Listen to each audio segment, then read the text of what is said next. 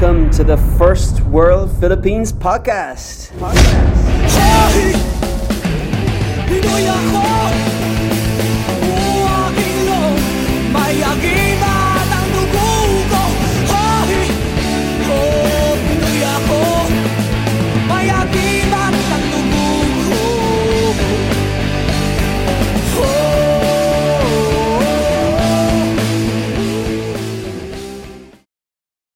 Hey guys, it's Mike here, and welcome to the First World Philippines podcast. We have today's guest is my very good friend, um, as a very successful freelancer, events host, as well as this is the interesting part, and this is where we're connected. My Tagalog teacher. It is the one and only Adrian Pantanil. So thank you so much Adrian for taking time to record this interview. We talk about freelancing, we talk about the joys and struggles of quitting your job, we talk about uh, advice we would give to people who are maybe stuck in their career. But I think where this episode goes, um, something very emotional happens when we talk about tragedy. And Adrian has shared something about the struggle that many Filipino families do. Um, so many Filipinos have to do for their families, and he opens up about that. I didn't expect him to do that, and I am grateful that he had the courage to share the pain of having to look after a loved one, um, especially towards the end of their life. So it's an episode I think a lot of Filipinos will relate to, and I'm so grateful that Adrian had the courage to share this episode with you. I know both myself and my team, when we recorded this episode, we were very emotional because Adrian doesn't hold back. He is very authentic. He's very special. Um, I'm grateful to call him a very good friend of mine, and thank you, Adrian, for sharing this very moving episode. God bless you, Adrian, and enjoy the episode. Adrian, Hey, Mike. 12 years kang nagtrabaho sa call center, di ba? Tama. Bakit ka umalis? Well, um, I got sick and tired of the job. But honestly, uh, two, two main reasons, Mike. The reason why I left the call center industry. First off is um, I got tired of working with colleagues who backstab you. And uh, in, the, in the Filipino term, we call it plastic. And second is I have a high filter for bad character and for supervisors who power trips and uh, with with bad leadership. So I guess those two things, aside from the routinary tasks, you know, doing the same things over and over again, uh, those are the three main reasons why I left the call center industry. But what attracted you to that industry in the first, in the first place. Yes. Yeah. So uh, when I finished my two-year course, I started uh, in the call center industry sometime in 2003, I think. The first reason why I entered the call center industry is because of the high-paying job. Okay. Yeah, because Is that a common reason for most Filipinos? Yes, that's uh, the most common reason why Filipinos go to the call center industry. And uh, because I only finished a two year course back then, I didn't have much choice for a better career opportunity. Okay. And do you think that your experience is unique, or is this? Um, you seem to have a very bad experience. Was it all bad, or was this? Not really all bad because I've had a lot of uh, wonderful experiences as well in the call Right. center industry. Um, if I could mention three lessons I've learned in the 12 years in industry, first is to continually improve your communication and relational skills. Yeah. And because when you work at the call center industry, you work with a lot of different personalities from different walks of life young, old, uh, male, female, and all the people in between. So um, you become a well rounded person. Yeah. Number two is I have learned how to become assertive Yeah. while knowing my responsibilities to assert, assert my rights Yeah. and uh, speak my mind about certain issues. Yeah. Uh, sometimes you have to argue respectfully with customers and sometimes with your colleagues and supervisors as well. And number three is to never stop learning and never stop growing because in the process of uh, working in the call center industry, I've actually read around 200 books of self-help and personal growth books in order for me to, you know, get promoted and Yeah. uh, to continually grow as a person. Yeah. So wh- why did you feel your growth stopped? Why do you feel that uh, you weren't learning as much in the call center that forced you to leave? Actually, it's not really the growth that. Uh, it's not really the reason why I stopped Yeah. working in the call center industry. It's mainly because I really wanted to pursue what I really love doing, Yeah. and that is hosting. Because when you're dragging yourself to work, you know, and you have to. Sometimes you have different shifts. You work at night. Sometimes very early in the morning. Sometimes 3 p.m. to 12 midnight with the, the UK time. But when you're dragging yourself to work and you're not really enjoying what you're doing, it's like you don't have life. Mm. Work sucks, and it's like you're not really living life to the full. Mm. And you feel this, the world was not getting the best of you Yeah, in I those 12 years? yes. Although I was doing hosting already part time, yeah. at that time as a sideline job, I still feel like um, I'm not really maximizing my potentials. Yeah. So I feel like I'm limited in what I really want to do in life. So, in your opinion, what do most people do when they're in that situation? Some people have different uh, approaches to being in that kind of situation. Um, as we know, there's what we call the uh, fight or flee mode. So you either fight uh, and deal with it appropriately, or you just flee. But wherein that means that could mean they're passively accepting things as it is, and they're not really doing something to change the situation. So they're accepting the status quo. Yeah, the status quo. Yeah. And you, have you seen that with not um, with a lot of your colleagues that felt the same way as you, but didn't take the same action as you? I've seen a lot of that kind of people in the call center industry because while there are ambitious people like me in the industry, there are also people who have already settled to where they are. For example, um, I have seen people who are already happy as call center agents. Mm. They don't want to be promoted because for them that's additional work and that's not really a really high increase in salary. Mm. So they feel like why aim for promotion when you can just be getting incentives and um, earning enough mm. while doing the same things over and over again. These people don't want to leave their comfort zones. Okay. So you you left the comfort zone Yeah, and you jumped into pursuing your dream Yes. as a freelancer. definitely. It's a big risk, Mike, because when I was working in the call center industry, I would get a certain amount of money on a monthly basis. Yeah. Um, and that's an assured money that you get on a, on a monthly basis to pay my rent, my bills, my lifestyle needs.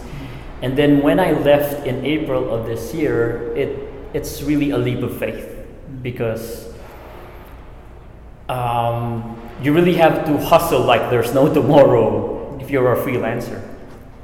It's a lot of hard work. Alamco. Yes, harder than the having an eight to five job or having or staying as a corporate slave for some people. What advice did you get at the time from people when you told them you're about to quit? Did you get people discouraging you? Well, mainly I actually decided it on my own. I really didn't seek counsel because that time it was really bleak. I've had short term jobs before I became a full time freelancer. And uh, there are points in your life when you feel like the people you need the most are not there when you need it. It's like you have to do it on your own, of course, with the help of God and, and, and prayer. So I had to, to take this risk and yeah, take it on as a as a challenge. Mm. What was the best advice you got during that transition? The best advice I got is from online resources and books and and uh, podcasts and videos that I've seen. Yeah. So I would say, in order for you to become a successful freelancer, you you will have to have at least these three things. First is um, time management skills. That also includes saying no to people and priorities that are not really helping you with your cash flow, and also um, commitments that are not really related to your core values in life. So that's one. Number two is um, perpetually reinvent yourself, meaning you have to keep growing. You have to continually grow your skills and uh, do not stay in your comfort zone. And number three is, I would call this meaningful networking, which means that you don't just network because you want to benefit from people, but you network first off to initiate a really good mutual beneficially uh, mutually beneficial relationship is find ways to actually serve your network the people that you're reaching out to. For example if you're reaching out to influencers maybe find ways how you can serve them. For example as simple as sharing their facebook post. For example if they're promoting a product or a service or an advocacy you can share it to your facebook network.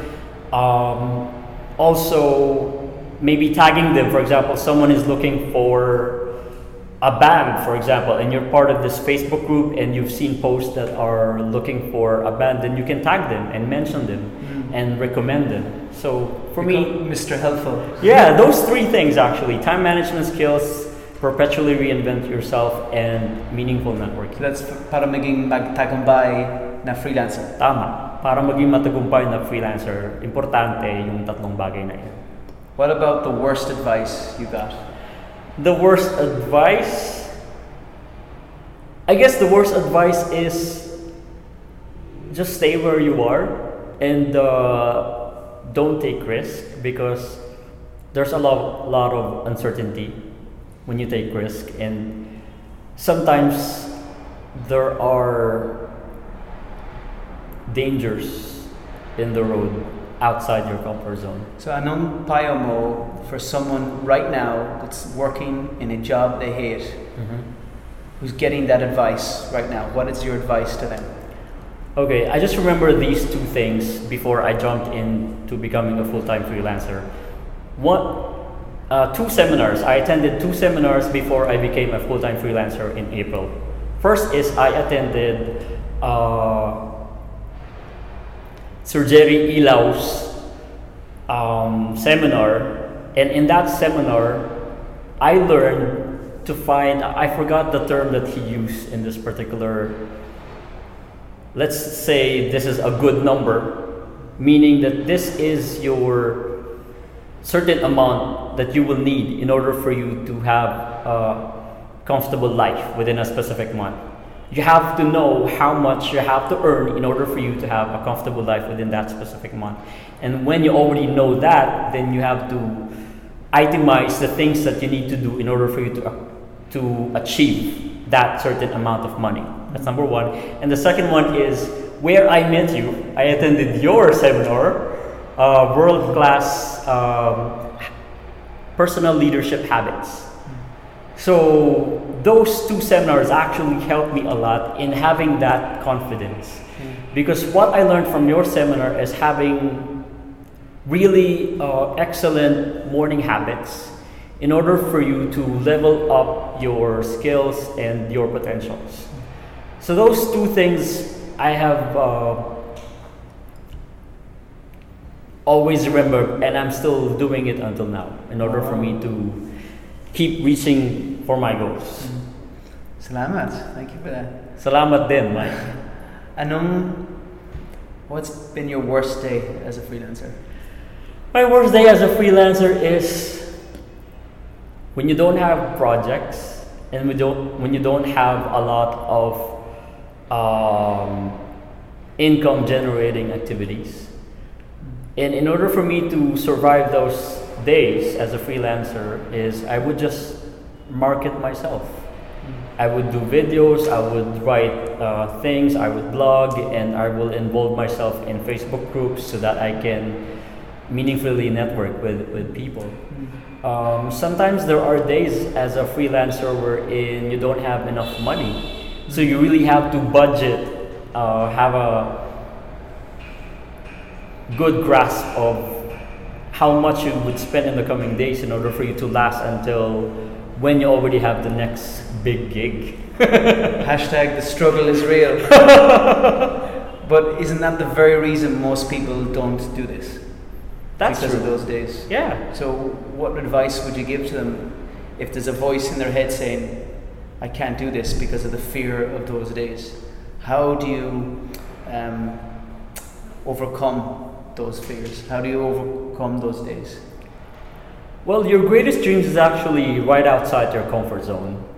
Um, if you're not willing to take risk, you may not be able to experience the fullness of life. You will not be able to actually realize your potential because not unless you tried something, you will never know that you can actually do it. I mean, if you don't go out of your comfort zone, how would you know that you can actually try doing something, Yeah. right? And what has been your greatest day as a freelancer? My greatest day is having consecutive hosting events Yeah. and uh, voiceover gigs, and sometimes I would also I I help in the translation of your book, Yeah. freelance writing jobs, so having multiple uh, income generating activities. But ang pakiramdam mo, anong pakiramdam mo? Tell I- me about the feeling. I feel so fulfilled. Yeah. I feel so set free and uh, enjoying life to the full because I, I love what I'm doing. I'm not stuck in an office doing the things I hate and being with people I hate because some there's a lot of politics and a lot of that kind of stuff happening. So, good news, Adrian. I've got a time machine here, Mm-hmm. and I'm offering you the opportunity Okay. to go back to when you quit and reverse that decision. Mm-hmm. Would you take me up on this opportunity to go back and reverse the decision? No, I will never go back. I mean, I, I won't be talking to you right now if I didn't do that jump, that leap of faith. So I would always do this, I would still do the same thing if I would be given that opportunity to go back in time and decide whether to leave my comfort zone or not. I will still go out and take this risk. What about the people that are in jobs they hate, but their parents, their families putting them under enormous pressure? Mhm. They could say, "We, I could never do what Adrian did." Uh, what advice would you give them? Well, that's a really tough situation because sometimes your parents feel like they know better. For the most part, real, really, uh, they know better for the most part. But there are also instances wherein you have to have a certain goal in your life, and you have to take, I should say, calculated risk in order for you to really step out there and do what you feel like you're really called to do. So ultimately, and Cuento Mo, your story is about courage Yes. And courage. So, what are the practical steps a listener can take who hates their job? Mm-hmm. Can what can they do to have more courage on a daily basis so they can make these courageous decisions? Well, I think you need to try out new things. Um, you need to be open to other people's opinion about your life, and you also need to open yourself up with fresh insights and wisdom Mm. from other sources. Mm. Because if you're just locked up in your own thinking, you're going to have a very limited world. Yeah. What's your biggest regret from your 12 years? in my 12 years? Well, maybe if I could have done this much, much earlier, maybe I would have been in a much better place right now. Um, How earlier? But I, I, I just couldn't do that, Mike. Only because, only because in that 12 years, I actually had to help my family. I, I helped uh, some of my sisters finish their college degrees. And uh, during that time, my, my mom was also very seriously ill. She had, she started with breast cancer. And if I did not go back and work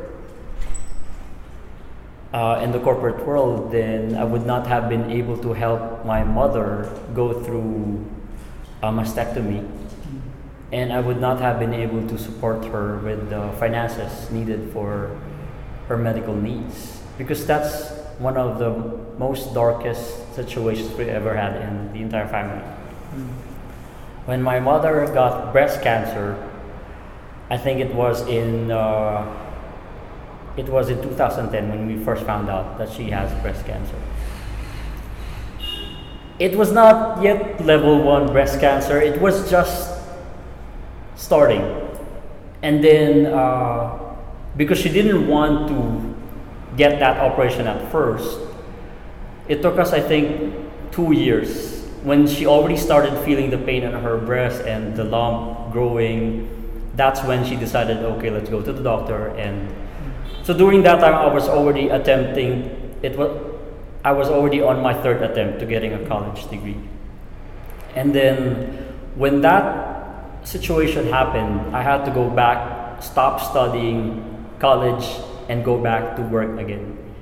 And uh, because I was uh, earning a certain amount of money and I was working for the corporate world, the salary I'm getting and the medical health care benefits I'm getting from my company during that time actually helped me have my mother go through a surgical operation. And then after that surgery, she went through four um, chemotherapy sessions. And she decided to stop the chemotherapy sessions because she said it's so painful although we didn't want that to happen because we really want to fight for her life, we respected her decision because that's her life. So when we stopped the chemotherapy sessions, from not only le- not just uh, level one breast cancer, it became level four uh, colon cancer. So her tummy got bigger as if she, she looked pregnant and she was having difficulty um, moving her bowel. And then she went through serious operation again for this uh, colon cancer. And we went to different hospitals, several hospitals, and because I'm the only single guy in the family, I was the person taking care of her in the hospital, combing her hair, helping her with breakfast. Sometimes you would remove the. There's a thing that was put in her tummy. There's a hole there. I forgot what it's called. But that thing, we had to buy that and, and replace it because that's where she moves her bowel. I think this lasted for two two, three years. And then she eventually passed away, despite all of our prayers and despite all of our effort to help her survive. That was really difficult. But I felt like my 12 years is not a regret. 12 years in the call center industry is not a regret because I was able to help my mother feel that she is loved and that she is valued and that and that uh, we did our best to fight for her life. So, no regrets in my 12 years in the call center industry because I was able to help her go through that difficult situation. She passed on in, I think, uh, 2013, if I'm not mistaken. So, I lost my father in 1997 and I lost my mom in 2013. And I have no regrets working in the call center because I felt like I used that time wisely. Not only for myself, but also to primarily to help my family. Oh man, this is. Thank you for sharing this. Yeah. Um, can I ask a couple more questions about Sure. your, your nana? Yeah, sure, sure. What's the greatest lesson you learned from your mother? My mother is so selfless. Even if we don't have food in our own house, she would give out rice. And she would help other people. There were letters she sent to the president on behalf of a neighbor who now has their own house. And she just really has a good heart. Hmm. And yeah, she's so selfless and really always willing to help other people mm-hmm. in need, even though we too are actually needy during that time. No, uh, th- thank you so much for sharing this, Adrian. And I, and I think we, there are so many people right now that are looking after maybe a parent mm-hmm. or a family member, and I, I think you've got. What advice, I'm Pio Mo, for someone out there that's listening, who they're watching a loved one like you had to watch, and that's is really sick right now. That's what, what advice would you give them? Because I, I can't ima- imagine the pain that you've gone through. What advice would you give someone who is seeing a loved one? Sometimes it's not really the words that you tell them. Your mere presence would actually mean a lot to them. Mm.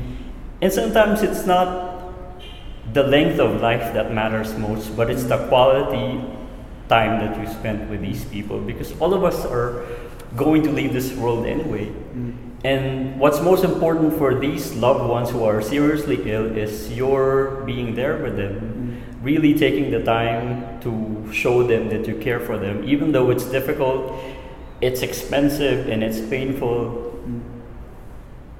But your being there for them would really help them last as long as God would permit them to live their life.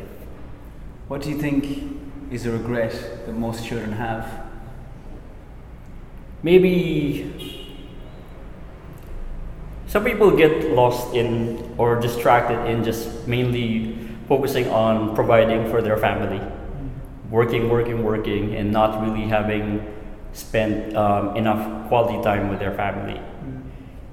Um, while we're thinking of growing our finances, we also have to think of spending quality time with our family, especially with uh, old parents or sick family members.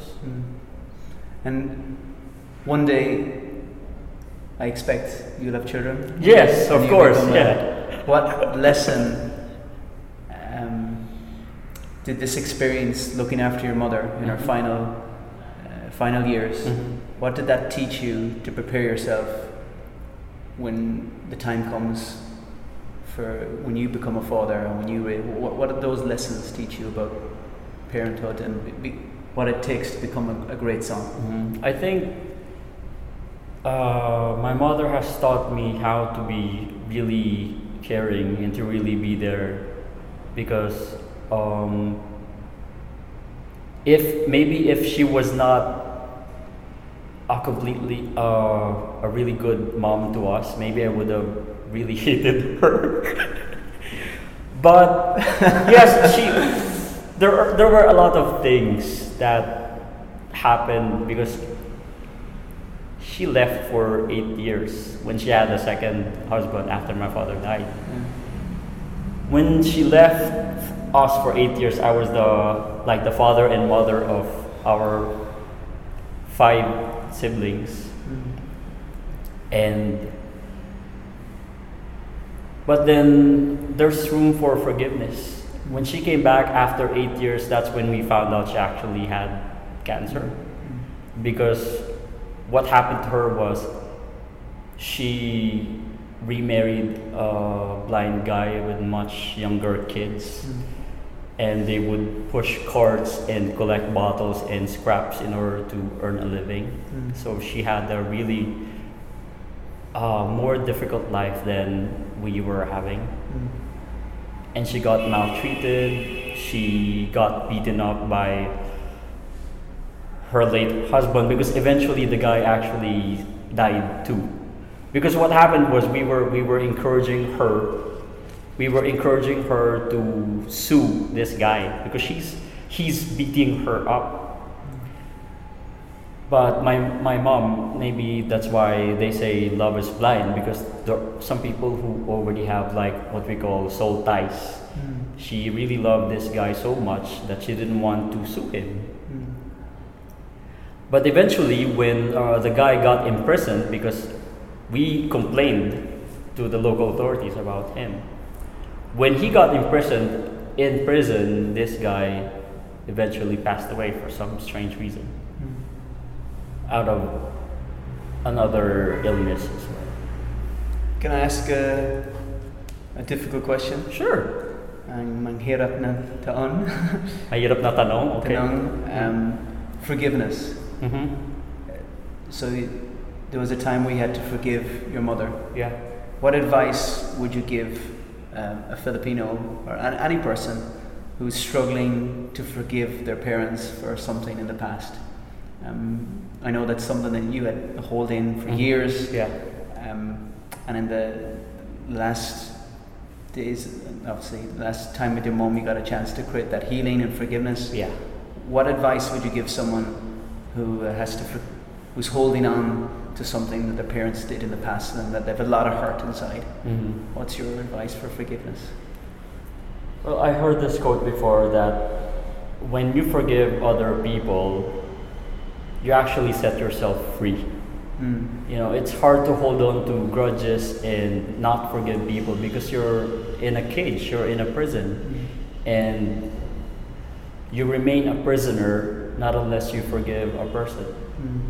So we're actually going to cross the same bridge too because we too will need forgiveness at one point in our life. Mm. So might as well decide. It's not easy. It's not easy to forgive someone who has offended you and has hurt you deeply, but you know, God's grace is there to help you forgive. If your mother was here now, what message do you think she would tell you?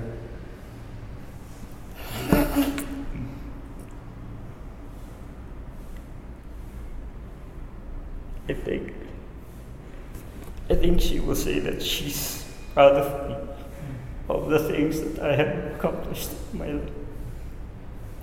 I think that she will tell me that that I have gone a long way from our humble beginning and that she will be happy that I was able to help my siblings have a better life and finish their college education. There's not a day that whenever I would look at her photos on Facebook, the On This Day feature, I would always tear up because we mm. spent so many days and difficult days in the hospital together. Mm. So, I would never stop missing her. And what advice would you give? Um, because I know you, you spent some time as an overseas Filipino. Yeah. Uh, what advice would you give uh, an overseas Filipino, or maybe someone who's working in Metro Manila but from the province who doesn't get to spend as much time with their parents? Someone like myself Mm. who only gets to see them physically Yeah.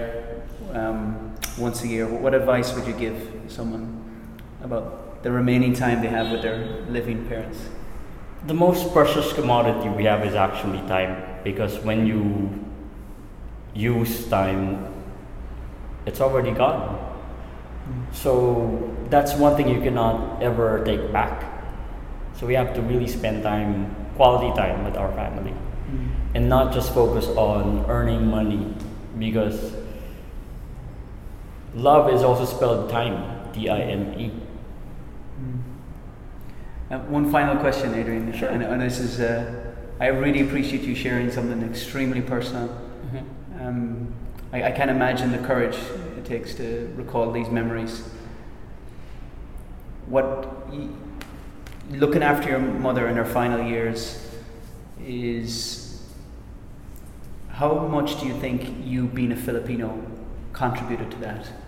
Um, this sense of walangiwanan Mm-hmm. that makes the Filipinos so unique in how they look after their elderly, especially in those final years. Yeah. What, what, what do you say? What message would you give to all Filipinos out there, and their relationship with their, their loved ones, their elders, in those final years? What, what's what's so special about it? Uh, I think it's actually innate to Filipinos to take care of our elderly. That's why senior living, our senior residences, or you know, um, home for the aged is not really that common yet in the Philippines because we. That's how we show another Filipino trait, which is utang na loob. That sense of indebtedness for the things that they have done for us. So while we are focused in uh, earning a living, we also have to spend time with our loved ones who are ailing and already old and not neglect them because if not for them, we're not here. Yeah. So, Adrian, final message of advice to someone, and you can look at it from both perspectives maybe that they're in a job they, they don't like, or someone who is um, battling with forgiveness for someone in their family, or someone who's looking after a sick relative right now. Mhm. Um, let me ask this question on greatness, becoming the best version of you. What Yeah. is the final advice you would give to someone on, and in, in Tagalog or in English Mhm. on how to become making best version of themselves? To become the best version of yourself, you have to know your strengths and your weaknesses. But most importantly, you have to build on your strengths. And you will need mentors along the way, people who would actually help you grow your potentials. And uh, as you grow, being mentored and learning new things from other people and resources, then you, you become great. It's the journey. Yeah. Uh, they say that success is not a destination but a journey. So there. Keep moving forward. Yeah. Adrian, man hug, man hug. Thank you so much, brother. Thank you so much. Thank you, Mike. Thank you so much God for bless this opportunity. Mabuhay. Hey, this is Mike again. Thank you so much for listening to the First World Philippines podcast. It would mean so much to me if you left a review, if you share this podcast, somehow help us spread the word. We do this for free. All we ask in return, please consider sharing this with your friends, people who love the Philippines, and people who want to become successful in this country. This is their podcast. Thank you so much. I'll see you in the next episode.